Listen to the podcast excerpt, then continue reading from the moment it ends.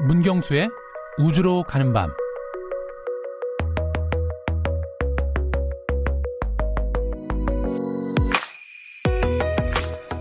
앨런 세포드, 케이디 콜먼, 왕야핑, 모리 마모루 이 사람들의 공통점은 무엇일까요? 좀 어려운가요? 좀 더 힌트를 드리자면 같은 직업을 갖고 모두 우주와 관련된 사람들입니다. 이 말하면 쉽게 맞추시겠죠? 저는 앨런 세퍼드에서 알 것 같습니다. 저희 스튜디오에도 저분들과 같은 직업을 가진 분이 나오신 적이 있었죠. 네, 바로 한국 바로 우주인 이소연 박사님처럼 우주를 무대로 활동하는 우주인들입니다. 새로운 우주 시대가 도래하면서 행성 탐사에 참여할 우주인들에 대한 관심이 나날이 높아지고 있습니다. 나사에서도 지난 12일에 새로운 우주인 11명을 선발해서 세상에 그 모습을 공개했습니다.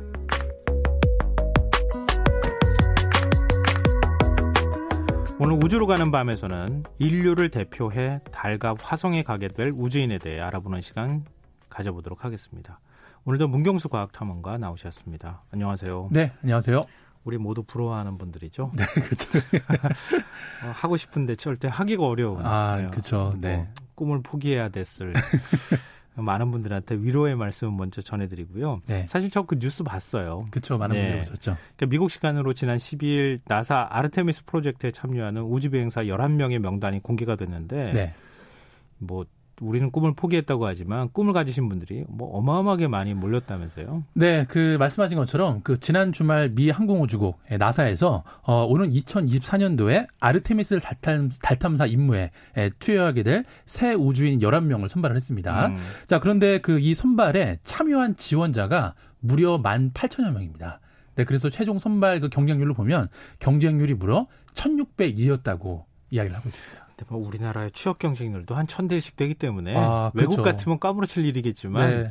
뭐 천 대리라 그러니까 뭐 한번 해볼 만하다는 네, 그리고 사실 그 한국 우주인 그 후보를 선발할 때도 네. 거의 3만 명에 가까운 사람들이 지원했던 걸로 제가 알고 있거든요. 어, 3만 명요? 네, 그러니까 경쟁률 우리가 그건 좀 세네요. 3만 명은. 아, 근데 이렇게 우주인을 선정하는 네. 과정이 어떻게 되는가? 우리 네. 뭐 이조연 이소연 우주인도 같이 만나서 말씀을 좀 들은 적은 있지만 네. 어, 어마어마한 뭐랄까 테스트 과정이 있을 것 같거든요. 어, 그렇죠. 그 일단 이 우주 비행사가 선발 공고가 난 거는 2015년도입니다. 예, 그때 이제 만 8천 명이 지원을 하게 된 거죠. 아, 그럼 거의 한 4년 이상. 그렇죠. 4, 5년 된 거죠. 오. 어. 네, 그렇게 이제 그 선발 공고가 나갔고요. 네. 어, 그리고 이제 선발된 인원들을 중심으로 이 지난 2년 동안 아르테미스 탐사의 그 어, 필요한 훈련들을 아주 혹독하게 받아낸 다음에 거기에서 최종 선발된 후보 11명을 이번에 선발을 한 거거든요. 예, 그래서 제가 이제 여기 스튜디오 오기 전에 네. 그 나사 홈페이지에 가서 어, 그 이 선발된 과정들에 받았던 훈련들, 예, 그 모습들을 좀 보고 왔는데요.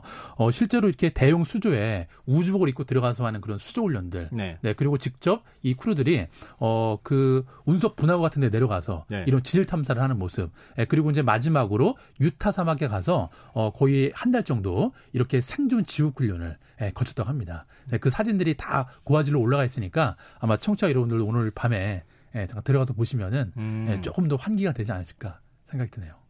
일단 그러니까 우주인들은 네. 어, 지독체를 다 갖춰야 되는 옛날식 표현으로 따지면 아, 그럼요. 어마어마한 네. 과학적 지식과 함께 네. 체력이나 그렇죠. 뭐 모든 것들을 다 테스트 받는다 이렇게 볼 수 있는데 그렇죠. 근데 그런데 예를 들어서 한 15,000명이 네. 어, 응모를 했어요. 네. 신청을 했는데 다 이런 훈련을 시킬 수는 없잖아요. 아, 그럼요, 그럼요. 한 단계 한 단계씩 그렇죠. 예를 들면은 한 10km 띰뛰기 시켜가지고 한 5천 명 떨어뜨리고 뭐 이렇게 되는 건가요? 어 일단은 그 일단은 여기 서류 심사가 필요하겠죠. 네. 서류 심사가 아, 필요하고 네. 어 그리고 이제 그 서류 심사로 선발이 되면은 그때 또 의향을 한번 물어본대요. 음. 너 정말로 우주인을 할 수 있겠냐? 음. 하고 싶냐? 네. 네. 그런 과정들을 거친 다음에 또 이제 일정 인원을 선발을 해서 음. 이런 과정들을 거치게 되는데 뭐 말씀하신 것처럼 뭐 여러 가지 신체 그 검사 훈련들이 네. 있고요. 어 그리고 뭐 그것뿐만 아니라 뭐 말씀하신 것처럼 지식적인 부분들, 음. 네 그리고 뭐 언어적인 부분들 이런 모든 것들을 다 검사를 해서 어 최종 인원을 선발하게 되는 거죠. 어, 하여튼 대단한 분들입니다. 네. 11명의 우주 비행사 중에 유독 눈기 가는 한 분이 있었어요. 네, 있었죠. 네, 사실 이거는 아시는 분들이 꽤 있을 것 같아요. 네. 한국계 미국인이 선발이 됐어요. 네, 아주 그 많은 분들이 응원의 박수를 보내주셨는데요. 네. 어, 한국계 미국인 최초로 나사 우주비행사에 선발된 주인공이 바로 조니 김 박사입니다. 음. 네, 근데 이분의 참 이력이 좀 독특한데요. 네. 일단 그 지금까지 나사 통틀어서 모든 우주인 중에서 부모가 모두 한국계인 우주인은 이 조니 김 박사가 처음입니다. 부모가 모두 한국계인 우주인. 그렇죠. 이민을 가신 거죠. 네네. 네, 이민을 가고 이분이 미국 시민권자를 가진 분인데, 네. 어, 일단 이분의 또 그 이력이 무척이나 독특한데요. 어, 일단 고등학교를 졸업하고, 어, 해군에 가서 어, 해군 특수부대인 네이비실에 들어가서 예, 두 차례나 그 이라크 파병에 가서 100여 차례가 넘는 실전 전투 경험을 가지고 있습니다. 네. 네. 근데 거기에 그 전투 경험을 가지면서 동료가 이렇게 죽음을 당하고 그런 데서 좀 어떤 그 감정의 동요를 느껴서 음. 어, 전역한 뒤에는 어, 하바드에 가서 의대에 진학을 합니다. 네. 그리고 이제 의사가 돼서 네. 실제 그 메사추세츠에 있는 그 병원에서 네. 인턴 생활 하시다가 네. 이번에 이제 그 나사 우주인에 어 그 지원을 하게 된 건데요. 어 근데 한 언론 인터뷰를 보니까 이번 우주인에 그 지원하게 된 계기가 뭐냐면 네. 어 나사가 하는 일 자체가 아이들한테 많은 영감을 주는 일이라는 생각이 들었답니다. 음. 그리고 자기도 인생을 살면서 뭔가 아이들한테 이렇게 영감을 주는 그런 일을 해보고 싶다라는 마음이 들어서 이번 우주인 우준 거기에 예, 지원을 하게 됐고 선발까지 된 거죠. 어, 이, 제가 중간에 이렇게 몇 번 어, 어, 이런 얘기를 할 네, 정말 아, 예. 예. 예. 그러니까 네이비실 가 가지고 네. 참전도 하고 그리고 난 다음에 어떻게 또 제대 그 공부를 못 했을 텐데 제대하고 난 다음에 하버드 의대를 가 가지고 네. 의사가, 의사가 되고 이제는 다시 우주인이 되겠다고 또 네. 응모해서 또 실제로 우주인이 네. 되고 정말 엄마 친구 아들인 거죠 엄마 친구 같은. 아, 참 부럽다는 생각이 드는데요. 네. 거의 아이, 아이언맨급의 그 스펙을 갖고 있는 분이라고도 네. 볼수 있겠어요. 네. 우주 비행사가 되기 위한 조건 딱 꼽는다면 어떤 네. 게 있을까요? 어, 일단 그 우리가 흔히 우주 비행사라고 이제 많이 우주 비행사 혹은 우주인이라고 많이 이제 표현을 하잖아요. 네. 어, 근데 이 우주 비행사는 크게 두 가지로 구분할 수가 있습니다. 어, 첫 번째로 우주 비행 조종사와 아, 그리고 비행 임무 전문가 이 두 가지 카테고리로 나눌 수가 있는데요. 음. 어, 일단 우주 비행 조종사 같은 경우에는 네. 어, 공군 같은 이 군에서 훈련받은 예, 시험 비행 조종사의 어떤 능력을 가지고 있어야 됩니다. 아, 우리 전투기 조종사 그렇죠. 같이. 예, 그래갖고 이제 과거에 미국에서 지금은 종료가 됐지만 네. 우주 왕복선 같은 거를 운전을 할 수가 있어야 되는 거죠. 음. 예, 그런 그런 사람들을 우주 비행 조종사라고 부르고요. 네. 예, 그리고 이제 비행 임무 전문가 같은 경우에는 어, 군대 경력이 없어도 예, 선발이 가능한데 네. 어, 실제 우주에 가 가서 실질적인 미션을 수행하는 음. 예, 그런 그 mission specialist들을 예, 우주 그 비행 임무 전문가라고 불리는데요. 어 일단 그 주로 이제 이 두 분야 어쨌든 그 분야를 나눌 수는 있지만 어이 우주 비행사가 되려면 가장 중요한 조건은 일단 과학이나 공학 분야에서 선발되는 경우가 많습니다. 음, 네, 그래서 두 분야 그렇겠죠. 모두가 음. 어뭐 공학, 생물학, 물리학, 특히 수학 분야를 좀 소질이 있어야만 네, 지원을 할 수가 있는. 아무래도 뭐 과학을 하려고 그러다 보면은 자연스럽게 네. 수학 할수 있는 능력이 굉장히 뛰어나야 되기도 하고 네. 왜냐하면 계기판이나 또그 아, 프로그램이 작동을 멈추게 되면은 수학적으로 네. 계산을 해서 그쵸. 어 우리가 비행선이 가야 될 지점들을 선택하고 네. 그쪽으로 경로를 잡아줘야 되잖아요. 그렇죠. 어, 그런 능력들이 이제 필요하다는. 근데 의사가 필요하거나 전투 경력이 있는 사람이 필요한 거는 우진하고 싸우거나 아니면 누가 갑자기 쓰러지거나 그러면 심폐소생술 같은 거 해야 되고 뭐 그런 네. 건가요? 그래서 이 조니김 박사가 이제 선발이 됐을 때그 네. 나사 한 관계자가 그런 얘기를 했답니다. 어, 당신은 어, 사람을 아프게 한 적도 있고 사람을 고치는 능력도 가지고 있으니까 음. 어, 이 두 능력을 잘 우주에서 발휘해보면 좋겠다. 제가 반 농담 삼아서 지금 말씀드렸는데 네, 얼추 비슷하게 맞, 맞았군요. 네, 맞습니다. 네. 그럼 우주 비행 조종사하고 비행 임무 전문가 네. 말고 또 다른 우주인도 있습니까? 네, 사실 그 다른 카테고리들이 자그마한 것들은 많이 있는데요. 네. 어, 그냥 굳이 하나 더 말씀을 드리자면 탑재물 전문가가 있습니다. 그게 뭐예요? 예, 이 탑재물 전문가는 어 일단은 우주에 가서 여러 가지 이제 실험들을 하게 되는데 음. 전문성이 요구가 되는 분야가 있습니다. 네. 아무리 뭐 공학적 지식이 있더라도 그 분야의 specialist가 있기 때문에 음. 어 그런 전문성이 요구되는 미션에 참여하기 위해서 어 이제 훈련을 받게 되는데요. 어이 사람들도 어쨌든 그 미션 전문가긴 하지만 어 우주에 가기 1년 전부터는 어 우주에 갈 모든 crew들하고 어 거의 음. 동급의 훈련들을 받고 어 조종술까지 배워야만 이 탑재물 전문가의 예, 또 선발이 될 수가 있다고 합니다. 기본적인 훈련은 전부 받는군요. 네, 그래서 아마 여러분들 그 영화 그래비티 많이 기억하실 텐데 네. 거기 첫 장면이 이제 허블 우주 망원경을 수리하는 음, 미션에 나오게 되잖아요. 네. 그 수리하는 사람들이 어찌 보면 탑재물 전문가라 볼 수가 있죠. 아, 그 수리하는 것도 그것도 또 그쪽 분야의 전문가가 어, 필요한 거죠. 예. 아, 공학적인 전문가가 있, 어야 되는 거군요. 어, 그렇죠. 예. 뭐 물론 공학적인 지식을 가지고 가겠지만 음. 그런 아주 거대한 비용이 드는 예, 아주 중요한 딱 정해진 시간 안에 그거를 끝내고 와야 되기 때문에 음. 이런 또 미션 아, 탑재물 전문가들이 그럴 때 역할을 해 주는 거죠. 예전에 저랑 그 말씀 나누지 않았어요? 네. 그 그래비티에서 나올 때 막 이렇게 하늘 막 어디에 이렇게 파편 같은 데 맞아가지고 네, 네. 확 튕겨나가고 막 이런 네. 거는 거의 안 된, 불가능하다고. 네, 불가능하다고. 네. 불가능하다고 네, 그랬죠? 맞습니다. 영화적 상상력이. 막 궤도씨가 나와서 얘기했을 것 같습니다. 네, 속은 느낌이라고 제가 말씀드렸던 기억도 나네요. 자, 흔히 우주인을 영어로 astronaut이라고 표현을 많이 하는데요.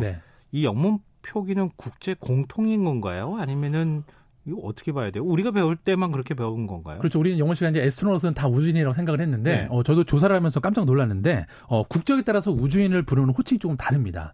예, 일단 미국이나 유럽 같은 경우에는 이 별의 항해자라는 의미에서 네. astronaut이라는 이름을 쓰게 되고요. 네. 예, 그리고 프랑스에서는 spationaute라고 부르고 또 러시아에서는 cosmonaut라고 부릅니다. 예, 음. cosmo가 우주라는 뜻이죠. 네. 예, 그리고 이제 또 그 중국에서는 거대한 우주 공간이라는 의미에서 taikonaut라는 호칭을 쓰고요.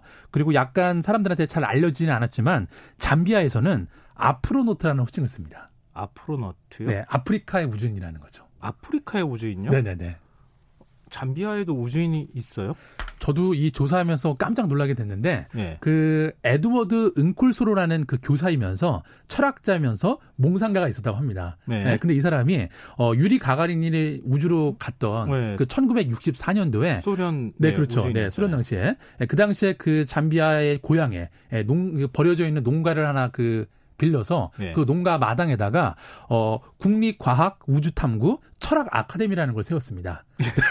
예. 네, 그래서 이 사람이 어 취지가 이런 거였답니다. 어 인류의 영광이 이끄는 곳에 항상 우주가 존재한다라는 그 좌우명을 슬로건으로 걸어서 어 본인이 직접 11명의 우주인 후보를 선발을 해서 네. 네, 직접 훈련을 거쳤다고 하는데요. 어 재미난 건 뭐냐면 어 우주 비행사 훈련 방법도 아무래도 그 아프리카에 있다 보니까 이 선진국의 그런 훈련 프로그램들을 알 수가 없잖아요. 장비도 없고. 네, 근데 어쨌든 TV에 보여주는 게 있으니까 그거를 네. 토대로 해서 어 이분께서 어 독자적으로 그 개발 훈련 프로그램을 개발을 했는데요. 네. 어, 예를 들면은 드럼통 안에 들어간 채 언덕을 굴려 내려오는 것을 통해서 어, 중력 가속도를 버티는 예, 그런 훈련 프로그램을 만들어서 직접 했고요. 어, 나중에는 정말 미국이나 소련에 정말 제안을 해서 우리 아프리카의 우주 계획을 좀 같이 했으면 좋겠다라고 했는데 결국 무산은 됐지만 어쨌든 이 아프리카에서 그 작은 대한 씨앗과 열망이 있었다라는 게 어, 정말 가슴 찡하더라고요. 근데 그때 선발됐던 우주인들은 그럼 이후에 어떻게 됐는지 궁금하네요. 어, 사실 그 11명의 우주인이 또 이번에 그 나사의 우주인 11명이랑도 또 겹치는데요. 음, 그러네요. 네, 근데 그 내용을 좀 보니까 그 우주인 후보에는 11살짜리 여학생도 있었다고 합니다. 11살짜리 여학생이요? 네, 그러니까 이제 뭐 좀 이렇게 동네에 있는 친구들도 좀 들어오고. 이, 이 무모한 도전이라고 봐야 되는 건가요? 꿈을 꿨다고 봐야 되는 건지? 꿈을 꿨다라고 좀... 볼 수도 있는데 네. 아무튼 그 최근 들어서 작년이죠. 이제 아폴로 50주년이 되면서 네. 어, 이 일화가 되게 스포트라이트를 받으면서 오. 어. 실제로 유럽에 있는 그런 그 영화 감독이 네. 이 일화를 정말 다큐멘터리 영화를 만들어서 또 영화제에서 좋은 호평을 받았다라는 그런 뉴스도 제가 본 기억이 납니다. 아, 그 영화도 한번 보고 싶네요. 그러고 나 니까. 네. 근데 이런 사연 알려졌으면 나사 같은 데에서 좀 한번 데리고 와서 견학도 좀 시켜주고 그러면 참 좋았을 텐데 드럼통만 굴리고 그냥 네, 끝나면 네, 너무 억울하잖아요. 시기적으로 냉전이 정말 첨예하게 팽팽했던 아, 1960년대입니다. 안타깝네요. 그렇죠. 정말 그래도 참 그런 상상을 했다는 네. 것만으로도 네. 정말 대단합니다. 어 그럼 우주 비행사를 각 나라 지금 뭐 사실은 네. 나사만 우주 비행사가 있는 건 아니잖아요. 어, 그렇죠. 네. 각 나라마다 우주 비행사를 선발하는 조건이나 이런 환경은 좀 다릅니까? 네, 일단 커다란 축은 거의 비슷하다고 보시면 되고요. 네. 어, 하지만 약간씩 다른 부분이 있는데 어, 제가 이제 조사를 하면서 가장 특이하게 그 발견됐던 게 뭐냐면 어, 일본 우주국인 작사에서는 이 우주인 후보의 성, 우주인 후보의 성격을 파악하기 위해서 아주 매우 독특한 훈련을 수행을 하게 되는데요. 네. 어, 후보자들을 고립된 환경에 가둬놓고서 이 사람들이 종이약 천 마리를 접을 때까지 못 나오게 한답니다. 네? 왜요? 네. 그러니까 뭔가 그런 꼼꼼함도 필요하고 어 고립된 참을성. 환경에서 참을성, 인내 이런 것들을 요구하기 때문에 어 그래서 이제 그 천 마리를 접어 갖고 가지고 나오면 네. 그 종이약 천 마리를 시간 그 순서를 다 정한답니다. 첫 번째 접은 거, 두 번째 접은 거. 그걸 순서대로 나열하라. 네, 나열 나열을 한 다음에 네. 어, 이 종이약을 수거해서 어, 시간이 지나면서 이 사람이 심리 상태나 집중력이 어떻게 변해갔는지 예, 그것들을 분석한다고 합니다. 예, 중간에 힘이 떨어지면 이상하게 접힐 테고 뭐 어, 그렇, 그렇잖아요. 또 잘 접히는 게 있고. 굉장히 위기 상황을 있고. 많이 맞을 수 있는데 그 그렇죠. 그 위기 상황에서 네. 자기 심리가 흔들리게 맞습니다. 되면은 네. 굉장히 정교한 작업이 필요한데 투입이 될 수가 없잖아요. 네, 그렇죠. 어, 그리고 이제 개인적인 사감이 또 들어가거나 그러면 또안 되는 거고. 네, 근데 아마 이런 것들은 좀 일본의 국민성 같은 부분도 좀 반영되지 않았나. 일본의 국민성. 네. 어, 아니요. 인내심은 다 필요할 테니까 우리가 또 그렇게 이해해 주죠. 네. 그럼 또 다른 나라는 또 있습니까? 일본 사례만 지금 확인해 보셨나요? 어, 네, 뭐 너무 많은 사례가 있을 텐데 어쨌든 음. 가장 눈에 띄는 사례가 있어서 이것만 좀 오늘 소개를 해드릴 수 있을 것 최근에 영화 제가 본 것 중에는 네. 그러니까 계속 어떤 상황 상황마다 네. 컴퓨터 에다가 테스트를 받더라고요. 음. 그 우주 비행사의 목소리가 네. 흔들리는지 안 흔들리는지를 아, 인공지능이 테스트해서 확인하고 네. 어, 그리고 난 다음에 비행에 투입할 수 있는지 없는지를 인공지능이 허락을 하는. 맞습니다. 그래서 듣다 네. 보니까 저도 기억이 나는 게, 어, 우리나라에 보면은 그렇게 아나운서분들이 이렇게 발성 연습을 할 때, 네. 뭐 간장 공장, 공장장 이런 것들을 막 발음을 하는 네. 그런 훈련들을 하잖아요. 네. 실제 나사 비행사들도 그런 훈련을 한다고 합니다. 정확하게 메시지를 기지국에 전달해야 되니까 어. 뭔가 혀가 꼬이거나 이러면 안 되니까 그런 발음 연습들을 많이 해서 예, 그 테스트도 되게 중요한 예, 뭐 말, 말 꺼내면 다 하네요. 정말 대단한 분들이군요. 네, 그러니까 하여튼 뭐 그 우주 병사로 선발이 되면 그거는 그 사람의 몸이 아닌 거죠. 음, 네. 참 이런 사람들은 도대체 어떤 사람들일까 제가 아 만나봤죠. 그렇죠. 아 그렇군요. 네. 어, 탐험가님이 생각하는 우주 비행사가 갖춰야 할 자질 어떤 게 있을 수 있을까요? 네, 뭐 많은 것들이 다 있겠지만 그 제 개인적인 그런 의견인데요. 일단은 어, 상식을 있는 그대로 받아들이는 태도도 되게 중요하다고 생각을 합니다. 상식을 있는 그대로 받아들이는. 네, 그러니까 어찌 보면 그 사실 우리 사회가 요즘에 상식을 상식으로 받아들이지 못하는 사례들이 많이 있잖아요. 네. 근데 우주 공간에 가면 얼마나 그런 케이스가 더 많이 있겠습니까? 네. 아, 사소한 거 가지고. 그러니까요. 네. 나는 밥 이거 먹고 싶어. 네. 나는 저거 먹고 싶어. 그런 거 가지고도 투닥투닥 싸울 수도 있으니까. 그러니까요. 그러니까 어쨌든 뭐 물론 상대방의 의견도 필요하지만 이 우주 공간에서는 사실 중요한 상황에서는 의견보다도 음. 그게 상식이고 많은 사람이 동의를 하면 예, 그 방향대로 가야만 예, 또 리스크를 감당해낼 수 있기 때문에 좀 상식을 음. 있는 그대로 받아들이는 그런 태도도 우주인의 자질 중에 굉장히 네, 의미심장한데요. 지금 이제 총선이 있잖아요. 그렇죠. 곧 있을 우리나라 정치인들도 네. 우주인 네. 교육을 한번 바꿔오면 참 좋겠다. 너무 좋네요, 그 진짜. 그런 생각이 좀 네. 들었습니다. 어, 굉장히 재밌네요. 말씀 네. 나누다 보니까 오늘은 그러면은 이 우주인 얘기에 맞는 네. 어떤 곡을 선곡, 선곡 해 보셨습니까? 어, 일단 그 새롭게 선발된 우주 비행사들을 보면서 어, 저는 개인적으로 영화 탑건이 좀 떠오르더라고요. 음. 예, 어쨌든 그분들도 이제 우주를 조종사. 향해서 조종사니까요. 예. 예, 그래서 탑건의 주제곡인 Take My Breath Away를 준비했습니다. 네. 저도 좋아하는 노래입니다. 네. 네. 우주론이란 인간이 자기 머리를 숨길 수 있는 가장 작은 구멍에 관한 이야기다. 지금까지 우주로 가는 밤 문경수 과학탐험가와 함께했습니다. 고맙습니다. 네, 감사합니다. 네, 오늘 모바일 쿠폰 당첨자는 홈페이지 공지사항에서 확인하실 수 있습니다. 끝곡으로 어, 문경수 탐험가가 선곡해 오신 영화 탑건 OST죠. Take My Breath Away 들으시고요. 저는 내일 찾아뵙겠습니다. 지금까지 시사평론가 김성환이었습니다. 고맙습니다.